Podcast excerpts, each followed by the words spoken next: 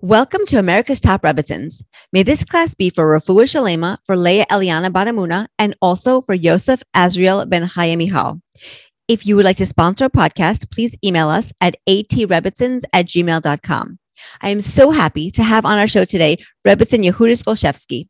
Rebbitzin Golshevsky is the director of Shiviti, S H I V I T I, and broadcasting from Jerusalem, Shiviti offers a broad spectrum of Torah classes and experiences to enrich the lives of Jewish women worldwide.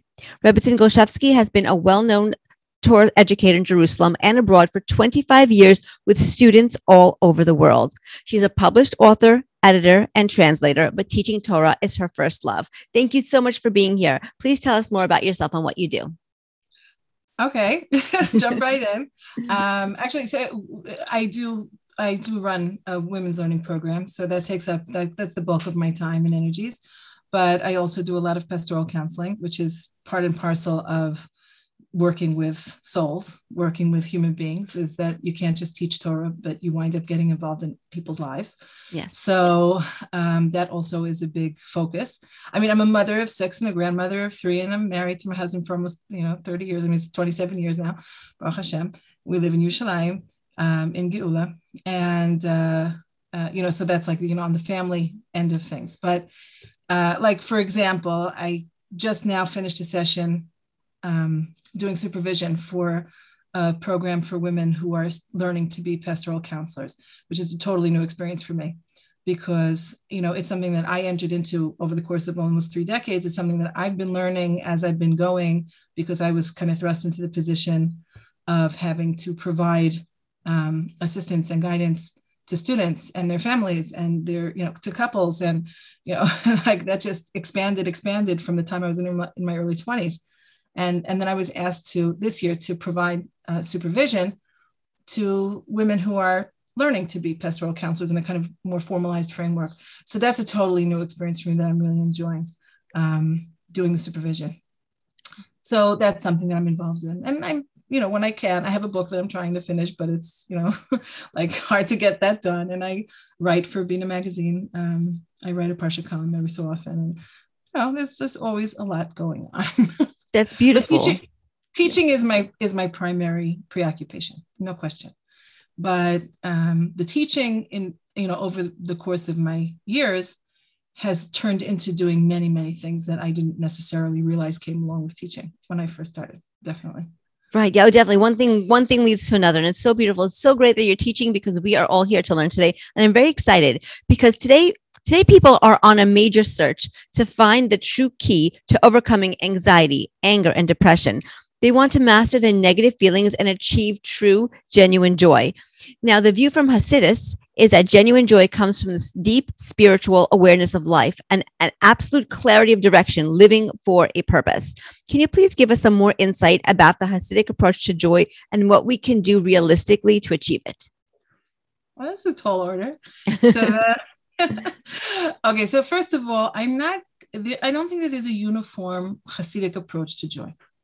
I mean, we are Breslover Hasidim, uh, and so my particular pathway that I can give the most insight into is going to be from the tradition of Breslov. But in general, you know, the emphasis in Hasidus on joy as being integral, and it's not icing on the cake. You know, it's not an extra that it's it's it's it's fundamental. It's not something that you can live without. So that is common within all of the branches of Hasidus. You know, it doesn't that's not unique to any particular pathway, the pathway of joy. But the ways that you get there do have different um, emphasis in in different uh, Hasidic schools, right? In different communities. Now, Rabbi Nachman of Breslov put a very very big emphasis on joys on joy and also on specific tools for for being in a state of joy. But like are there easy answers to being a happy person right? Like you know we all even even in an, in an anxiety ridden age. So the quest the quest for joy. The quest for is also anxiety ridden in and of itself you know yeah. that as if as if there's some tool there's some there's some magic that i'm going to if i'll just push and only search sufficiently and only then i'm going to hit like the magic answer that's going to be the thing that's going to give me joy so that so i think that when we think about joy from a Hasidic perspective we realize it's part of avodat hashem it's part of my way of being with god and with myself and with other people which is the cultivation of a lifetime of attitudes habits of mind behaviors that I'm going to have to really invest in in order to be a happy person. And I also have to acknowledge that life is not always universally happy, meaning that there are there are moments when I'm going to have what we what what Shlomo Melech called, you know, King Solomon said, "You may tov, you may ra." There are good days, there are bad days. Mama told me there'll be days like this, there'll be days like this. My mama said, you know, like there's not it's it the uh, the resilience, joy is is the is is um kind of a we'll say the the uh, a heartbeat of a, a baseline of joy in a person is what gives them resilience to be able to manage through times that are not so joyful right? Right. So okay so so let's see like some tools. Um, practical tools yes. very practical tools. So i would say in in breslov there's a big emphasis placed on simplicity. Simplicity okay. Yes. Now uh, cultivating simplicity in a very complex time of you know like our existence seems ever increasingly complex. So so stripping that away and being willing to be um, to discover my simple self is avoda it's it's an interesting pathway in self-development right? In in development of myself. Because because i live in a culture I come from a world, let's say I'm speaking about myself, but like I'm kind of projecting outward, right? So, so I come from a culture where like the more education I have, the better off I am, and the more people will think of me. The more sophisticated I can project myself to be in a social setting, the better people think of me, right? Mm-hmm. So complexity is valued, but then we find that complexity doesn't necessarily bring us a lot of joy. Simplicity, let's say, categorizing that as I'm sitting down with my, um, I drink a cup of, since I had COVID, I can't drink caffeine anymore. So no more morning cup of coffee. Oh. So I have, yeah, I couldn't even stand coffee. Like I, until very recently, until the weather changed and it got cold, I wasn't able to have coffee at all, not decaf, I mean. And so now that the weather is cold, I find that I have a taste for it. So I started to drink decaf. My husband says, what's decaf? Like, what's the point? You know? but, but, I say, you know, I like a hot drink and it's fun sometimes to have something that's got milk. Fine. So, so I'm sitting in the morning, let's say I sit in the morning and I make my bracha and I'm having my cup of coffee, right? Now, it's such a simple thing, you know, this cup of coffee. And it's something that like every coffee drinker knows. It's so good. Right? Yeah. Oh, for sure. 100%. Yes. Okay. So so I need to be a pretty simple person to be able to just sit with that cup of coffee and not only enjoy it because it's a physical pleasure, but to actually like enjoy it in the literal sense of being in a state of joy from the fact that it provides me with a very simple physical pleasure. You see, there's a difference between, do you understand what I'm saying, Vera? It's like it can taste good, but I'm not paying attention to that. Yes. And because I'm very complex, because I'm checking my mail and I'm answering my WhatsApps and I'm doing a million things. Yes. And I'm drinking this cup of coffee and I'm enjoying it in the sense of it, it's good to my palate, but I'm actually, maybe it's energizing me if it's caffeinated, but it's, um, but I'm not really enjoying it. I'm not enjoy in it. Yes, I get that. Plus, I'm not in it because I have too many things going on in my head and I'm actually, I'm, I'm too busy a person to actually focus for the few minutes that it's going to take for me to actually derive some real satisfaction and some real ta'anug, some real genuine pleasure and joy from the fact that God has gifted me for these 10 minutes with the gift of this cup of coffee.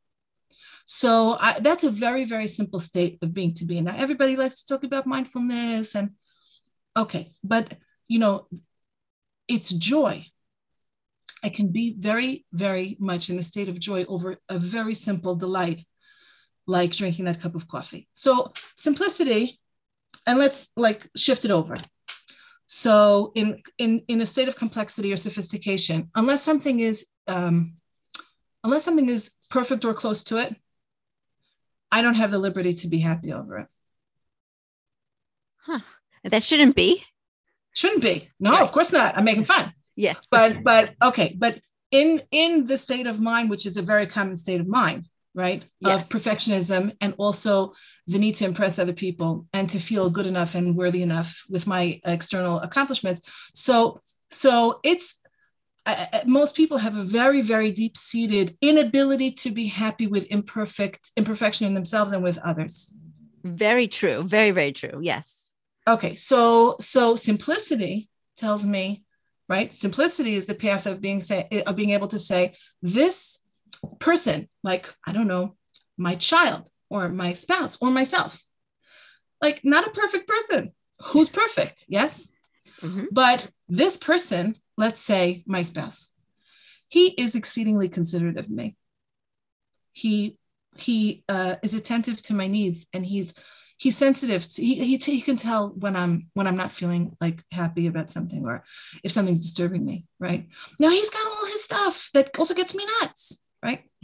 But in the state of simplicity i'm not talking about my husband. I'm I, you know i'm just i'm not, not, not, talking about my husband. I'm just saying some husband. Okay. Husband okay so husband x. So wife y looks at husband x and if if she's if she has the expectation of his perfection or near perfection she'll never be happy because he's not going to be perfect when you do it.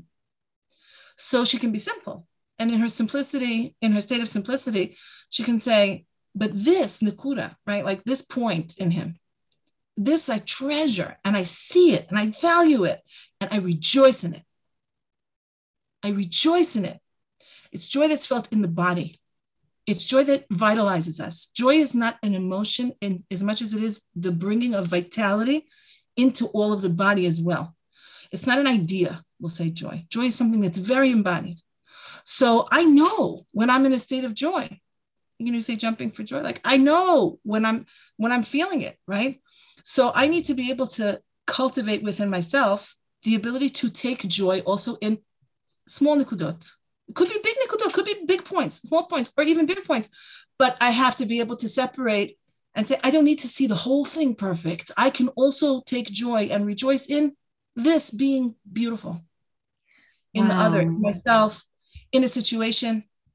So this is a tool Rabbi Nachman focused in Breslov. It's a very big focus in Breslov Hasidus about learning how to just like, I'm going to laser beam my focus on the thing that will make me happy in this person or in myself or in this situation, because there's for sure, there is for sure some place that I can place, I, I, there is going to be some point on which I can place my attention and that will give me joy in the situation.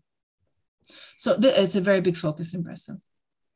It's and, so interesting. It's very, very powerful because I think what you're saying it's it, it's almost like having an ayin tov, a, a good eye, looking at a person with a positive eye. And yes, hundred percent, like nobody's perfect. And if you look, you don't even have to look that far. You'll see the negative. You'll see the bad points, and that's so easy to see.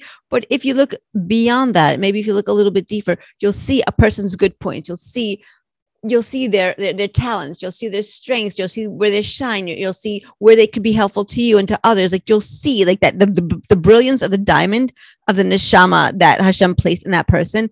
And that is what you focus on and that's what's going to bring you joy and happiness. And okay listen it's not going to negate all the negative stuff. We're not taking it away. But if you're focusing on the positive, that will bring you joy. And, and, don't we deserve joy? Like, shouldn't we have joy? Isn't that part of what we need in order to serve Hashem? Like, I'm with it. We have also a lot of deep seated convic- convictions that we're not aware of that get in the way of being happy. Like you just said now about, um, you know, uh, about focusing on the good point. Yeah. Mm-hmm. So, so um, one of the deep seated convictions that gets in the way of this is that if I'm not focused on the negative, then good things don't happen. Change doesn't happen. Um, I won't get anything accomplished. So I must focus on the negative in order to accomplish positive change. And this is a very, very deep seated conviction that many people have, which gets in the way of their ability to be simple and to be in a state of joy. Like I, I can diagnose that in myself and say, okay, I do have a tendency to focus on the negative because I have a deep seated belief that by harping on it could be because of the way I was raised it could be because of the culture in which I grew up, you know, could be my family of origin, lots of reasons, or just my own nature. But I, if I can diagnose it for myself and say, this leads me to a state of unhappiness, because I'm really convinced that if I'm not focused on the negative, nothing good is ever going to happen. If I've caught that in myself, then at least I have the opening to be able to say, I'm setting that aside for now. Like it's like, thank you for sharing my my wonderful mind, you know, my my old perspective. Thank you for sharing. I'm going go sit down. Okay, I heard you out because I want to be a happy person, and happy people, no joyous people know how to focus on the thing that is good, and to rejoice in it. And don't become blind to the stuff that's um, like you said. I don't have to be blind to it. It doesn't negate it. Doesn't it doesn't neutralize it. Right. But it changes me and and in Breslov, it is a very big conviction that like you get you will be more energized to be able to do the work that you need to do to do fixing in a state of joy than you would be in the state of focusing on the negative. Sometimes you have to you have to be able to see it with a clear eye but i can't keep my focus there. You know my my there's a famous uh, story in the talmud about the sages who were walking and the and um, two or three sages who were walking. And um, they saw a, a, dog that was uh, dead lying by the road. And it was its body was desiccated and smelled terrible and so i think it's three sages and two of the sages you know commented on the on the state of deterioration of the corpse of this dog and i think it was rabbi akiva who said but its teeth are so white wow he noticed the good but it's teeth are so white. Now, you know, I, I, I'll, I'll, I'm going to segue into something else, like in terms of relationships. So my husband and I both know this story, right? It's a famous story in the Talmud, mm-hmm. and and we've been married for 27 years, and m- like we have keywords for each other. Like we have, uh, he's very good at getting me back to the state of mind of focusing on the good point, because if I'm, if he sees that I'm in a state of mind where I'm focusing on the negative, he just has to say to me, "But his teeth are so white." Wow. That's powerful. And that refocuses you to focus on the good. Of course, because he reminds me. Right. Yeah, and I want to be able to remind myself and I want to be open to being reminded. And also sometimes I have to remind him too. You know, right. although I have to say in our part in the in our relationship specifically, I would say he tends to do that more for me than I have to do it for him. but uh, you know, full disclosure. But um, but uh, it's like it's it, it's a powerful to be able to take Torah teachings and to be able to leverage them into real life situations where like right away you're you you have a common language of um, of spiritual regeneration renewal like of emotional regeneration renewal like that's i think something that comes through Chassidut that especially when you have chevra when you have your spouse, your family, your friends, your community, to be able to communicate um, these ideas with with one another. It's like a secret language that you know gets you back on track. Like everybody knows now affirmations and key concepts and keywords, and the Torah tradition also has this. Yeah, for sure. Wow. Definitely. I mean, I mean, so speaking of joy, now we're really getting deep into it. I love this. Speaking of joy, we are told that we need to serve Hashem, God, besimcha, with happiness, as we mentioned earlier. We need to serve God and perform his mitzvot with happiness. But why is happiness so important in the first place? Like, why is it so important? Okay, so I'm going to play devil's advocate because okay. I like to do that a little bit. okay. the question of like that presupposes this, the question presupposes that simcha is like again the icing on the cake or the cherry on the top or you know like it's some addition. Like you have this thing called doing mitzvot serving god. We'll call it serving god right? Yeah so you have this thing called serving god. It's got 613 sub compartments with many many subdivisions beyond that too and so on. And and um and then you have this thing called joy as if they are separate things which is not so it's okay. not so because the um you know, there was a great sage. His name was Rabbeinu Bechaya, and um, he lived a long time ago, almost a thousand years ago. And he, and he, uh, he taught. Um, he taught. Uh, it's a very essential teaching, which is not conveyed actually very uh, frequently in our schools, like in in in the education of young. Um, even Torah observant Jews, they, they don't often hear this, which is really a terrible shame. So Rabbeinu Bachaya taught that every mitzvah, every commandment is actually two mitzvot. It's two. There is the mitzvah itself, and then there is the commandment to be joyous in doing the commandment, which is called simcha mitzvah, the joy that you take in doing the commandment. And so every mitzvah is a composite of two elements the actual mitzvah plus the joy that you have in doing the mitzvah. And he says something that's very radical. He says that the joy that you take in the mitzvah is more important than the mitzvah itself, in a sense, because he says the mitzvah is like the body, but the joy that you take in the mitzvah is the soul of the mitzvah. So it, it's true. You need to have the mitzvah needs its body. It means to say it needs its structure of action that it has to be carried out. However, a body without a soul is a corpse. Now it's true. a soul without a body is a ghost, right? Like you can't have like the simcha shel mitzvah. It needs a body to embody. It needs the mitzvah to embody. Mm-hmm. But but the body without the soul, it's not alive. So simcha shel mitzvah to be uh, in a state of joy, to have joy in the mitzvot, it's not something additional. It's something that's essential. It's part and parcel of the mitzvah itself. The great, great Jewish mystic of 500 years ago, the Arizal, who's like the, you know, the he's the prime voice of all of the Kabbalistic tradition that came after him. So the mystical tradition of Judaism is very extensive, but in the last 500 years, his, he, his has been the dominant voice. And um, and so the Arizal who lived in Sfat, I mean, he lived in in he was born in Jerusalem and he lived in Egypt, and you know, but eventually he and he he died in Sfat. And so um, so he said of himself that that he was extremely accomplished as a scholar, as a mystic, as a as a as a leader, as a teacher. You know, his accomplishments were so great, and he reached incredible levels spiritually, unbelievable levels um, he had incredible revelations available to him about understanding other people's souls and the nature of the world around him and the, and the higher worlds. We didn't have a figure like him. There never was someone like him before him or after him.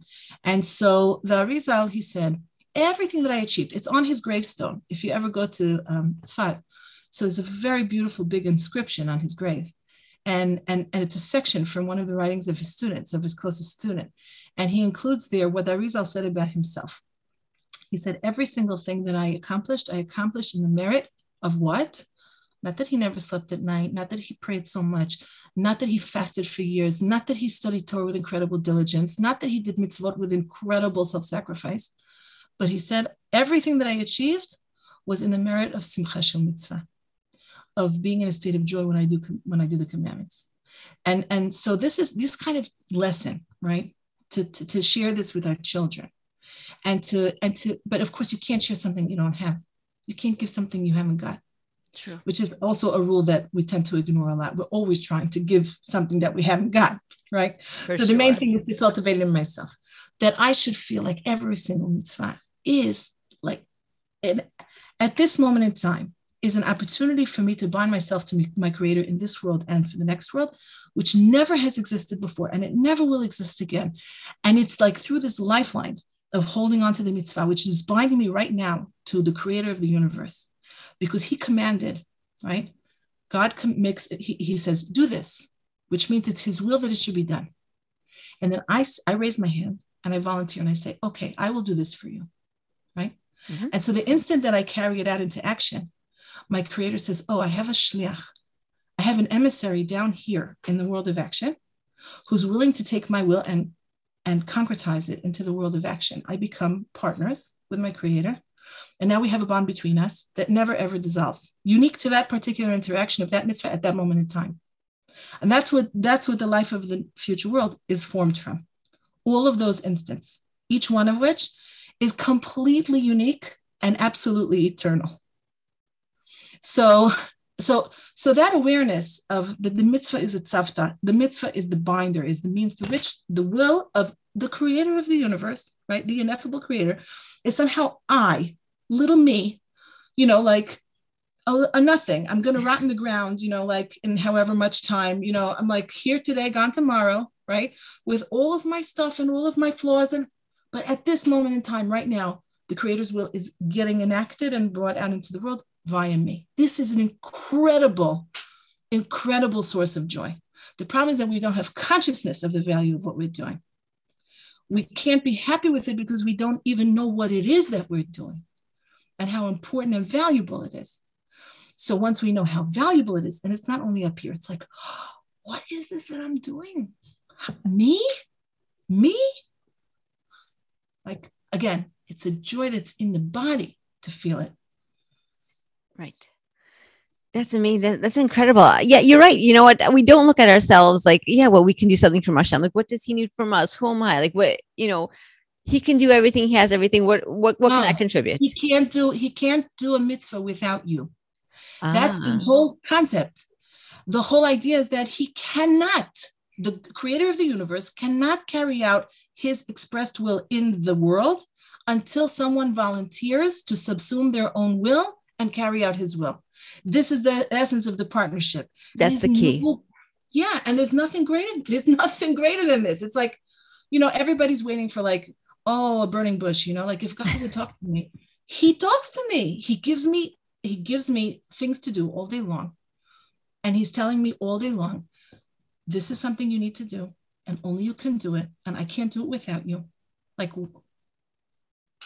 now I have something to be happy about you know? Wow. That's incredible to, to shift our focus to that that we are important. We can do something for hashem and we that that actually even hearing about that makes me happy. It makes me joyful just to know that i have that capability and so does everybody else. It's really really incredible. It's powerful. This is part of the joy that's in Hasidic teachings because yes. because these ideas are emphasized in Hasidut, they are they serve as a wellspring of of joy for those who study them and try and integrate them. Because because they focus on the inner dimension of of what does it mean to serve god. So now you have a sense even a simple person like myself i don't have to be a big scholar. I don't have to be a big rabbi. I can be a simple jew but who cares i'm, I'm the same me and the biggest rabbi in the world and the biggest scholar in the world we're, we're keeping kosher the same kosher. We are keeping Shabbos the same Shabbos. The mitzvot are the same mitzvot. It doesn't matter who you are. And so this is like, there's nothing restricting me from being in a living, vital connection with God, because that's where my joy is coming from, ultimately, right? Where is my source of joy? You know, you said there in the, you said there before when you asked the question about like being connected to meaning. Right. A person can find meaning in many things, Mira. True. it's true. Like, you know, did you read ever Viktor Frankl's uh, Man's Search for Meaning? I, I know exactly what you're talking about. I haven't read the book though. Okay, so logotherapy is like this, you know, like you can, uh, uh people make uh, all kinds, set for themselves all kinds of, um, uh, you know, uh, standards of what they're, what, where they will find their meaning. And it does bring them a certain degree of joy and vitality, right? Yeah. It's more, it's more than just meaning. It's about more than just meaning. We say, Oz in God's place, it says in, in, in Tanakh, in his place is strength and, and joy. Oz and so uh, I had a teacher who said to me once, um, it was like the pre-holiday season, you know, uh, it was the pre pre Rosh Hashanah, and and I was I was young then. I was like before I got married, and I was um, I was like being very hard on myself in my process of tshuva at that point. And um, and he I was teaching in a school, and the the rabbi who knew me quite well, he stopped me in the hallway, and he said to me, it was a very wise thing to say. He said to me. Um, you look very preoccupied and you look like you're causing yourself suffering. Wow. So I said, yeah. So I said, it's the season of tshuva, right? It's a season of repentance. It's like time for me to take stock. I'm feeling it, you know? And he looked at me and he said, let me tell you a secret. Teshuva means, teshuva literally means restoring oneself to God, right? Returning mm-hmm. to God, restoring oneself to God. Yeah. So he said, and it says, Oz It says that joy and strength is in his place. If you feel joy and strength, strength and joy from doing tshuva, it means that you have reconnected to Him. But if you are feeling depleted and sad, then you have not done teshuva because you did not return to Him because you are not connected to the source of strength and joy. Wow. That's something to think of. wow, that's like I have to let that, that sink in. Sorry, am I giving you too much? No, you give it. You give me.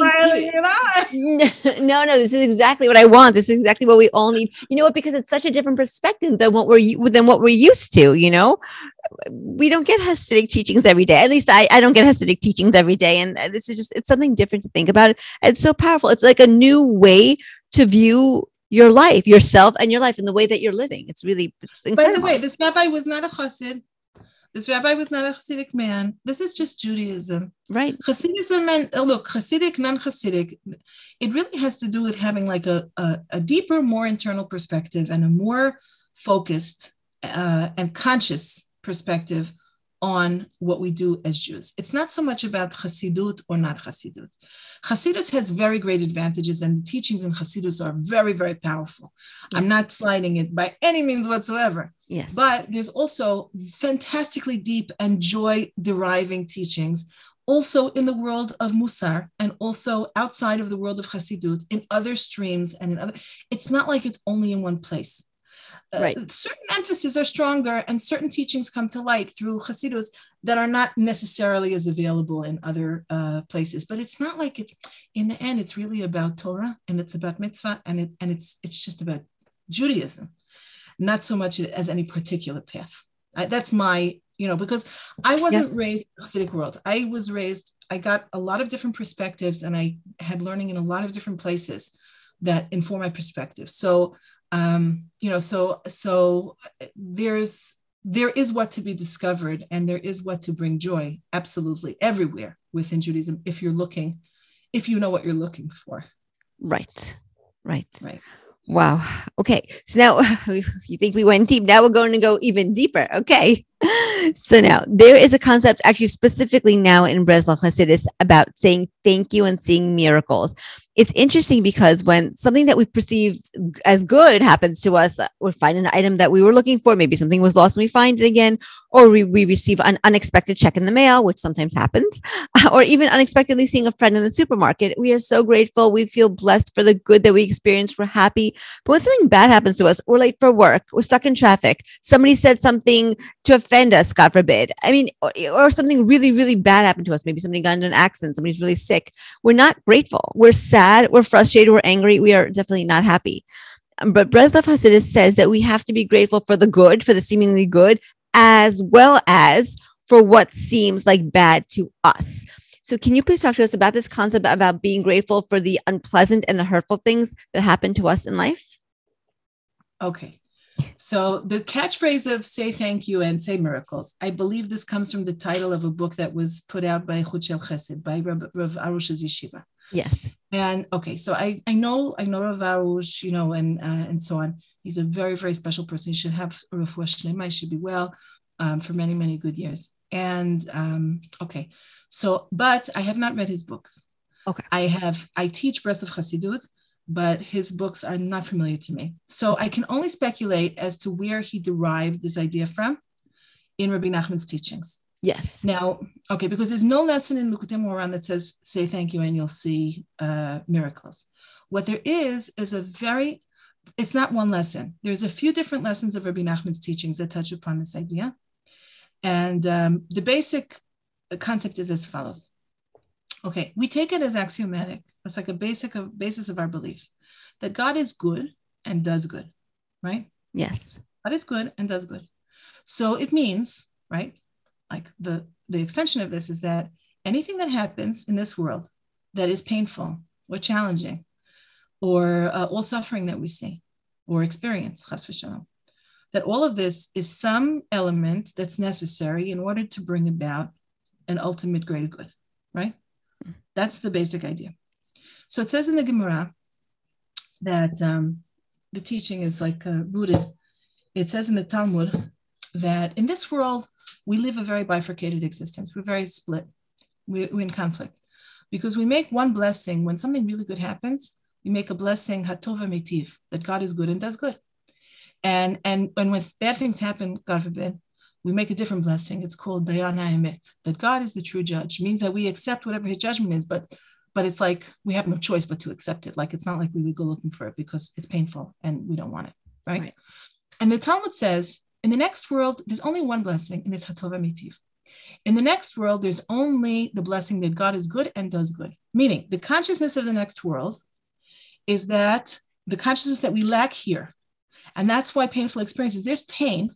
Pain is objective, let's say. I mean, pain is actually subjective, but we'll say, let's say pain is, is uh, quantifiable, right? Mm-hmm. Suffering is the way I think about it, right? Is like pain may be unavoidable, but suffering is like this existential um, pain over not understanding why something has happened or feeling abandoned by God or um, or feeling the meaninglessness of something. So so so that's where really our suffering is. Like pain, yes, there's a lot of pain in life, but suffering is more existential. Now, in so in this world, our our pains are because we don't know. Essentially, right? Our sufferings are because we don't understand our pains. Right. Does that make sense? Yes. Okay. okay. So, and it's the perspective of the next world where we all of a sudden get to know, right? What does it mean, the next world? In the future world, you get to know in what way everything that you went through and everything that you experienced, no matter how painful it was, that it was absolutely necessary and vital and good. That's part of the pleasure of the next world is to be able to look back and to be able to see that all of this suffering that I went through was really the whole time God was doing something for me that I actually really, really needed to be accomplished. And even though I resisted it, even though it was painful to me at the time, nevertheless, now I can see. And so it's like all of the past, when a person leaves this world, all of the past has a whole new perspective on it, which is that all of the suffering of the past of life is alleviated because pain is understood now for being the good thing that it was. Okay. Mm-hmm. Yeah. Okay. Yes. So when I say thank you for things that are bad, what am I really doing? That's a good question. I am making a choice. I'm making a choice that even though I don't have a next worldly clarity yet about why this is good, I am already living in the consciousness to the extent that I can that I'm sure that it is good. Therefore, I'm already going to say thank you now, even though I don't know why it's so. I'm going to say thank you, even though I can't see it. I'm going to say thank you. I don't know if Rav Arush says this in the book, but like even my thank you can be Ribono Shel when I'm talking to my creator. And I say, God, I don't know why I have to go through this. And this is hurting me like a Gehenna on earth. Yes. It's hurting, it's causing me so much pain. But I, Ani Mamina Bemuna Shlema, I am 100% certain that you are good and do good. And I'm going to thank you right now as if I already understand the goodness that you're doing for me. Yes. And I'm going to say thank you with my whole heart. And I have absolute trust and faith in you that everything that you do is 100% for the good. Is that what he says in the book? Yes. Very good. So I haven't read the book, but it must be because it's coming from the lessons in the Likutei Moharan, where Rabbi Nachman is very clear about it. Yes. So that means I'm choosing to live with consciousness of the future, even though I'm still now. And this is very liberating. This liberates me. Wow. Yeah, I no, I can see and I can feel it for sure. Yeah. Mm-hmm. Okay, so but I'm making a choice, right? When I say thank you for the thing that's bad, it's not magic. Again, people, you know, it's like everybody wants an easy solution, right? Yes. Everybody wants everybody wants the magic, the magic bullet, the, whatever it is. So it's understandable. Like we can diagnose ourselves. I want the easy. I want. I just want a solution quick. Like please help me. Okay, I can understand my own human impatience okay, I, I, accept it. Thank you for sharing. I used to say, thank you for sharing. Now sit down.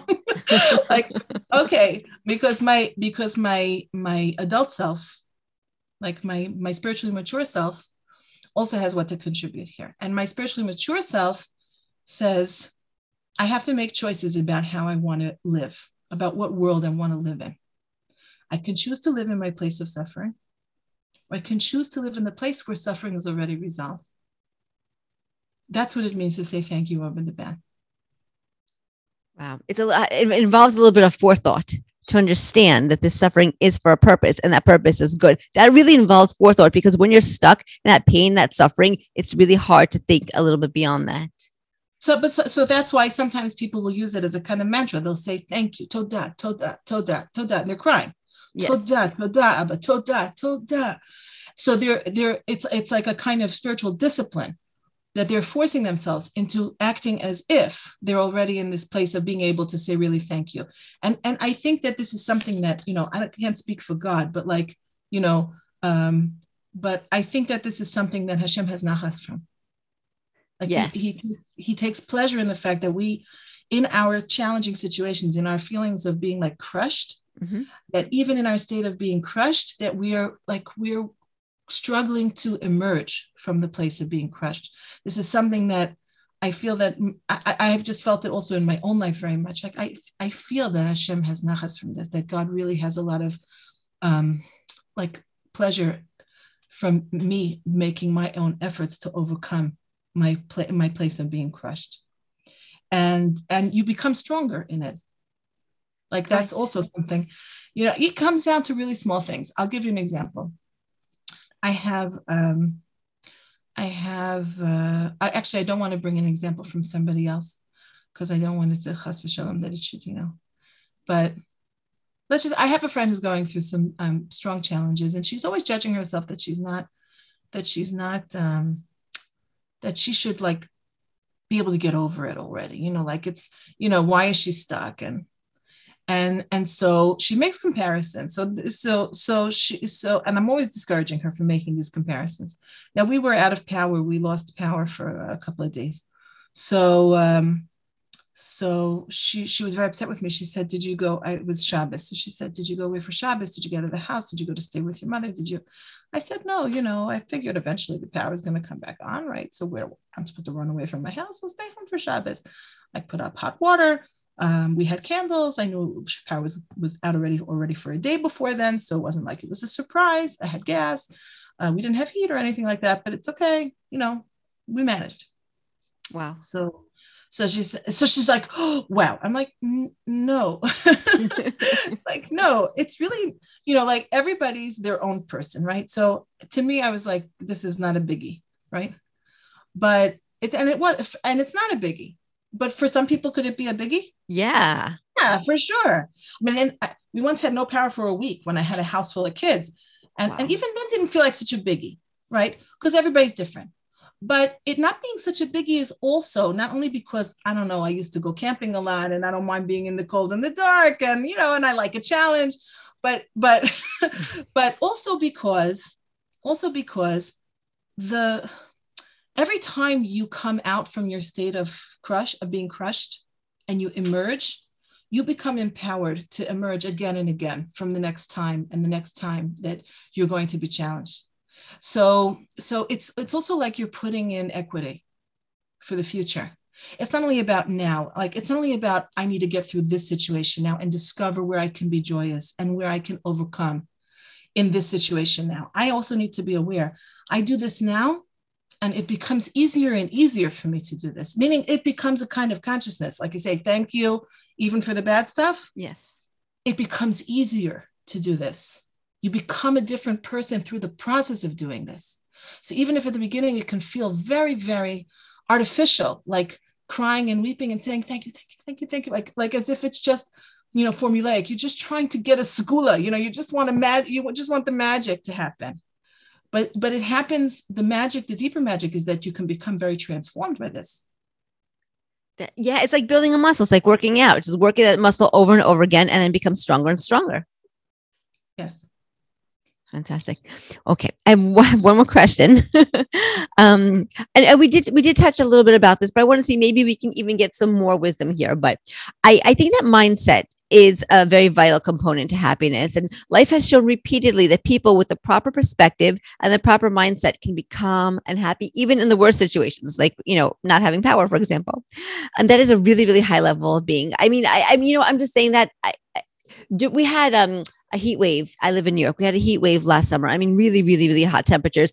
And also because of the heat wave, we had a power outage. So I know people who actually went to hotels where they had generators and everything because they their air conditions were broken in their in their houses. So okay, you had the opposite. It was cold and you didn't have heaters. But this, you know, it, people like to be comfortable and when they get out of their comfort zone it's sometimes really really hard for them to be okay and to be calm and to be happy so that's why i say that it's a big deal for some people you know um, but what I want to ask you is I think if we strive for the mindset of happiness, we can get really a little bit closer to being truly and deeply happy. And what advice can you give to people listening today so that they can walk away from the, this podcast and already begin today, now, implementing a mindset of true joy?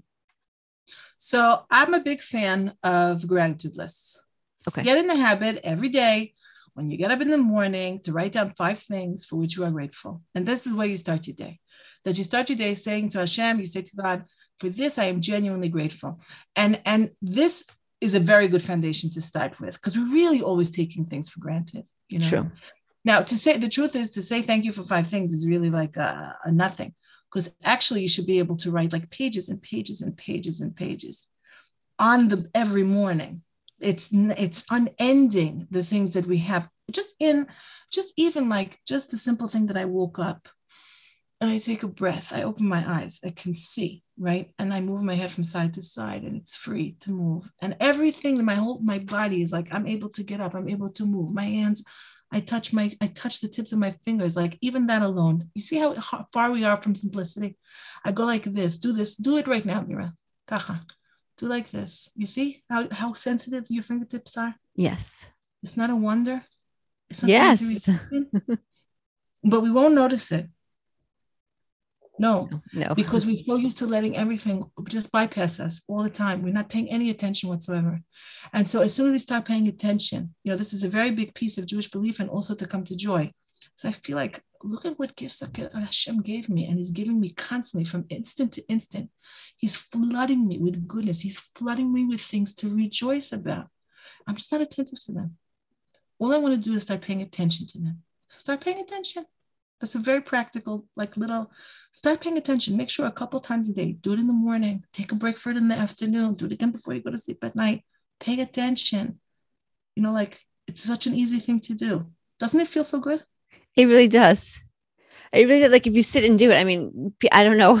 You really have to take the time out to do it. Like you said, like you said in the coffee example, you really have to sit and take the time to focus and pay attention to the little things, to the sensation of your fingertips, to the taste of coffee, to a beautiful flower that you see, to the sunset. Sometimes we have these gorgeous, gorgeous sunsets in New York, and I just stop for a minute and I look at them. I mean, the sky is pink, purple, orange, all at the same time. And it's it's stunning. Like it's nothing short of stunning. And I'm like wow thank you hashem for painting such a beautiful sky. It really makes a difference to stop and to notice that as opposed to okay i have to go to the store i have to pick up the kids this and that. It really it does make a big difference when you stop and notice.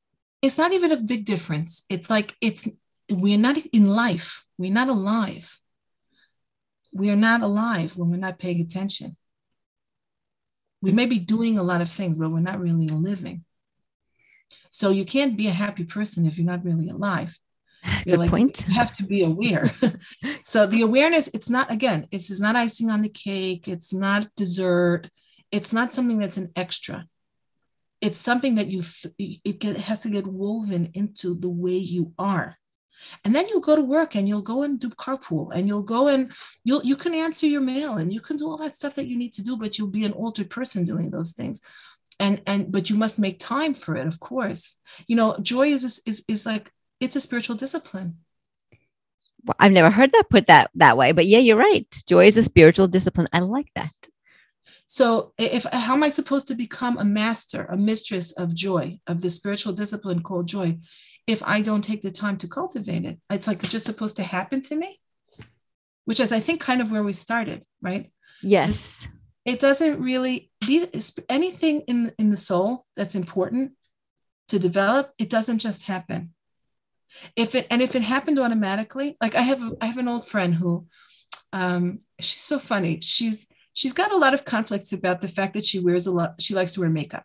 Okay. Like she's got something inside of her that tells her that a really modest woman wouldn't wear makeup but she likes to wear makeup. So she's very conflicted about it. I'm always telling her i don't know what your problem is like wear makeup, enjoy it. You know, like, what are you giving yourself such a headache for? Beseder. She says, You don't wear makeup.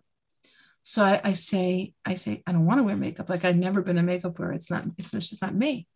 So she said, No, it's very modest of you. I said, No, that's not modesty. that's not modesty. It, I be anything in your spiritual life that you didn't have to work for is is not worth anything. Interesting it doesn't it, it doesn't I, I, it can be good like it can be a good baseline or it can be a good thing. But in terms of in terms of um, what it's worth it's worth something if you had to acquire it if you worked to acquire it. So like even let's say somebody who's just by nature a more positive person right? Mm, yep. She's, she's got it made you know she's like more positive by nature. I say no no no I'd rather be the person that I am, who's by nature not a more positive person, and I'm not. That I must overcome my my place of constriction and emerge into being a, ha- a genuinely happy person. Like that is something that I know my creator has incredible. I, I trust, 100%. I believe and, and know that that my creator values the every bit of energy that I expend in order to develop any shred, even the slightest little hair's breadth of an improvement or change, in any spiritual quality, and and joy is one of them, and it's in fact one of the main ones. So, so it's really worth it to work on it and to like really strive and grow. It's like it's uh, worth the investment of our time. Of course, but I'm saying, what, like, like you say in Yiddish, then, like, could there be any other possibility? I mean, you know, I, uh, of course, of course, and of course. Good. And good. every person has to figure out their own way, right? Right. Right. That's perfect. That's perfect. I think that I think and I hope that we've really motivated people to look inside of themselves and to view joy differently and to view their approach to joy differently and also to actually really really really work on developing that joy within themselves. So, um, with that, I want to say thank you so much, Rebbetzin Golshevsky, for taking the time to join us on America's Top Rebbetzins. We really enjoyed having you here, and we hope that the learning we did today will be for Refuah Shalema, for Leah Eliana Bat Amuna, and also for Yosef Azriel Ben Hayim Michal. Thank you so, so much. My pleasure. My pleasure. Have a good Shabbos. Thank you too.